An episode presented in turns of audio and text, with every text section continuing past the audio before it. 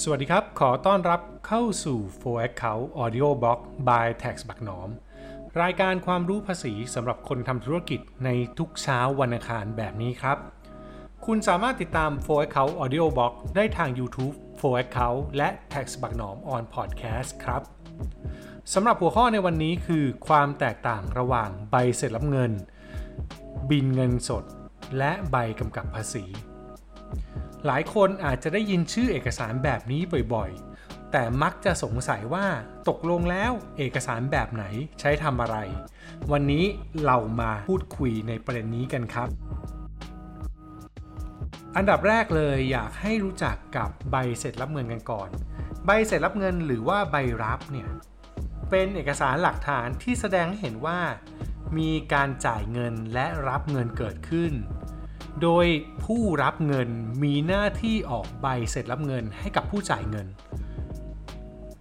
แม้ว่าผู้จ่ายเงินคนนั้นจะร้องขอหรือไม่ร้องขอก็ตาม เคยไหมครับ เวลาเราไปซื้อของแล้วเขาถามเราว่าเอาใบเสร็จหรือเปล่า โดยหลักการที่ถูกต้องนั้นผู้รับเงินหรือผู้ขายเนี่ยมีหน้าที่ออกใบเสร็จให้เราอยู่แล้วครับ ไม่มีหน้าที่ต้องถามด้วยซ้ำว่าจะออกใบเสร็จหรือไม่ออก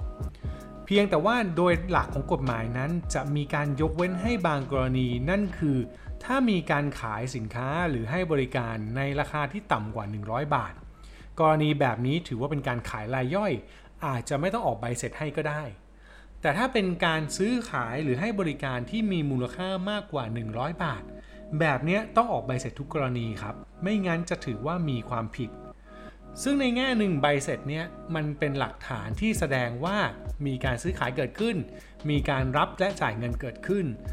และเป็นหลักฐานสำคัญที่ใช้พิสูจน์ผู้รับในการจัดการเรื่องภาษีด้วยครับ เพราะมันมีข้อหนึ่งที่กฎหมายภาษีหรือประมวลสรากรบอกไว้ว่า ถ้าพิสูจน์ผู้รับไม่ได้ ไม่สามารถถือเป็นรายจ่ายทางภาษีได้ ดังนั้นใบเสร็จรับเงินก็เป็นเอกสารตัวหนึ่งที่บอกเราว่า มันมีผู้รับ ที่ถูกต้องจริง และได้รับจริง ๆ นั่นเองครับ ถ้าใครสงสัยอาจจะย้อนกลับไปฟังในตอนที่แล้วได้ ที่พูดถึงเรื่องของเอกสารหลักฐานการจ่ายเงินทางภาษี เพื่อให้คุณเข้าใจเรื่องนี้ได้มากขึ้นครับ ทีนี้ตัวต่อมาคือบินเงินสด บินเงินสดเนี่ยผมเชื่อว่าหลายคนเนี่ยคงจะนึกถึงเอกสารที่เป็นสีฟ้าฟ้าใบหนึ่งแล้วมีเขียนรายละเอียดไว้ด้วยลายมือที่ไม่ค่อยชัดเท่าไหร่ไอ้บินเงินสดใบนี้คำถามที่คนส่วนใหญ่ถามคือมันถือว่าเป็นใบเสร็จรับเงินหรือเปล่า จริงๆแล้วถ้ามองในแง่บัญชีการจะออกบินเงินสด หรือใบเสร็จรับเงินเนี่ยมันไม่ได้มีความสำคัญเลยครับ เพราะว่าถ้าคุณจะบันทึกรายจ่าย แม้ว่าไม่มีหลักฐานเกิดขึ้น คุณก็สามารถบันทึกรายจ่ายนี้ได้ เพราะคุณได้จ่ายเงินออกไปจริง คุณเห็นอยู่แล้วว่าเงินก้อนนี้ได้ออกไป เพียงแต่ว่าในแง่ของหลักฐานทางภาษี หรือการพิสูจน์เอกสารทางภาษีนั้น การที่มีบินเงินสดบางทีแล้วถ้าไม่ได้ระบุไว้ว่าผู้ออกบินเงินสดคนนั้นเป็นใคร ไม่มีรายละเอียดของผู้รับเงินว่าเป็นใครแล้ว มันจะถูกใช้เป็นเอกสารหลักฐานประกอบในการคิดเป็นรายจ่ายทางภาษีไม่ได้ ฟังให้ดีนะครับ เอกสารที่เป็นบินเงินสด ถ้าเกิดคุณได้รับมา แล้วคุณบันทึกบัญชี คุณสามารถบันทึกบัญชีได้ เพราะคุณได้จ่ายเงินออกไปจริง เพียงแต่ว่าในขั้นตอนของการคำนวณภาษี หรือพิสูจน์เรื่องของรายจ่ายทางภาษี คุณไม่สามารถใช้ได้ เนื่องจากกฎหมายมีข้อห้ามไว้ดังนั้นความน่าเชื่อถือของเอกสารที่เป็นใบเสร็จรับเงิน ย่อมจะมากกว่าบินเงินสดเสมอ แต่ทั้งนี้ทั้งนั้นบินเงินสดที่ว่าก็อาจจะเพิ่มความน่าเชื่อถือได้ ถ้ามีการกรอกข้อมูลผู้รับเงินไว้ครบถ้วน มีการให้รายละเอียดของการซื้อขายสินค้า รวมถึงรายละเอียดของการรับเงินไว้อย่างชัดเจน สิ่งที่เรียกว่าบินเงินสดนั้น ก็อาจจะเทียบเท่ากับใบเสร็จรับเงินได้เหมือนกันครับข้อควรระวังของบินเงินสดกับใบเสร็จรับเงินนั้น มันไม่ได้อยู่ที่ว่าเอกสารแบบไหน แต่มันอยู่อีกเรื่องหนึ่งคือ การออกเอกสารแบบนี้ ถ้าไม่ได้มีการซื้อขายจริง หรือไม่ได้มีการรับจ่ายเงินจริง อันนี้ถือเป็นการออกเอกสารโดยความผิด ซึ่งอาจจะมีความผิดทั้งในเรื่องของพระราชบัญญัติการบัญชี 2543 รวมถึงประมวลสรากรด้วยนะครับ เพราะว่ามันคือการสร้างรายจ่ายเท็จ หรือเอกสารเท็จ และมันไม่ตรงตามข้อเท็จจริงที่เกิดขึ้นของธุรกิจอย่าคิดว่าการซื้อใบเสร็จรับเงินจะเป็นเรื่องที่ถูกต้อง จริง ๆ แล้วสิ่งสำคัญที่สุดคือข้อมูลในการบันทึกที่ถูกต้อง เพื่อให้ธุรกิจของเราสามารถคำนวณกำไรได้อย่างถูกต้องนั่นเองครับ ถ้าคุณได้ใบเสร็จรับเงินที่ถูกต้องสมบูรณ์ แน่นอนครับว่ามันจะลดปัญหาในการเบิกจ่ายเอกสารต่างๆ ในการทำงานของกิจการก็เช่นเดียวกันลองคิดสภาพนะครับ ถ้าเป็นลูกน้องหรือพนักงานของเรา มาเอาเอกสารที่ไม่ได้น่าเชื่อถือเท่าไหร่ อย่างเช่นบินเงินสดมาเบิกจ่าย เราก็อาจจะเคลือบแคลงสงสัยได้ว่านี่คือการทุจริตหรือเปล่า ดังนั้นการที่มีเอกสารหลักฐานที่ครบถ้วนอย่างใบเสร็จรับเงิน ก็เป็นทางเลือกหนึ่งที่จะทำให้ทุกอย่างในกิจการนั้นน่าเชื่อถือมากขึ้นด้วยครับ ส่วนใบเสร็จรับเงินที่สมบูรณ์นั้น ควรจะมีข้อความอะไรบ้าง ผมสรุปให้ฟังอีกครั้งหนึ่งนะครับ ใบเสร็จรับเงินควรจะมีข้อมูลตั้งแต่เลขประจำตัวของผู้เสียภาษีของผู้ที่ออกใบเสร็จรับเงินนั้น ชื่อ หรือยี่ห้อนะครับที่พิสูจน์ได้ชัดเจนของผู้ที่ออกใบเสร็จรับเงินนั้น เลขที่ลำดับที่ของใบเสร็จรับเงินนั้น วันเดือนปีที่ออกใบเสร็จรับเงินจำนวนเงินที่ได้รับ แล้วก็ชนิดชื่อจำนวนและราคาสินค้าที่ชัดเจนครับ จะเห็นว่าใบเสร็จรับเงินที่คุณได้รับจากร้านใหญ่ๆ หรือร้านที่น่าเชื่อถือ จะมีข้อความแบบนี้ครบถ้วนอยู่แล้ว ในทางกลับกันครับ ถ้าคุณเป็นคนที่ทำธุรกิจและต้องออกใบเสร็จรับเงิน ผมแนะนำให้ออกใบเสร็จรับเงินจากระบบคอมพิวเตอร์ หรือโปรแกรมต่างๆ หรืออาจจะใช้การทำใบเสร็จรับเงินออนไลน์ กับทาง f o r Account ก็เป็นทางเลือกหนึ่งที่สามารถทำได้เช่นเดียวกันครับ มาถึงตรงนี้หลายคนอาจจะสงสัยต่อว่าเฮ้ยแล้วถ้าเราออกใบเสร็จรับเงินผิดเนี่ยมันเขียนแก้ไขได้หรือเปล่า การแก้ไขใบเสร็จรับเงินนั้น สามารถทำได้ครับ เนื่องจากว่าไม่ได้มีข้อห้ามว่า ไม่ให้แก้ไขใบเสร็จรับเงิน หรือต้องไม่มีรายการแก้ไข เพียงแต่ว่าเมื่อมีการแก้ไข ควรต้องลงชื่อผู้ออกใบเสร็จกำกับไว้ด้วย หรือในกรณีที่มีการแก้ไขมาก อาจจะใช้วิธีการขีดค่ายกเลิก แล้วออกใบเสร็จรับเงินใบใหม่แทนได้ ก็น่าจะเป็นทางเลือกที่ดีกว่าครับหลังจากที่เรารู้ความแตกต่างระหว่างใบเสร็จรับเงินกับบินเงินสดไปแล้ว เรากำลังจะมาถึงเอกสารอีกตัวหนึ่งครับ นั่นคือใบกำกับภาษี สำหรับใบกำกับภาษีเนี่ยต้องบอกก่อนครับว่ากิจการที่ออกใบกำกับภาษีได้จะต้องเป็นกิจการที่มีการจดทะเบียนภาษีมูลค่าเพิ่ม หรือจดแวดไว้อย่างถูกต้องแล้วเท่านั้น ถ้าธุรกิจใดไม่ได้จดแวดคุณไม่มีสิทธิ์ออกใบกำกับภาษีได้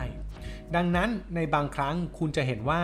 ใบกำกับภาษีนี้จะออกในเอกสารเดียวกันกับใบเสร็จรับเงิน โดยเขียนว่าใบกำกับภาษี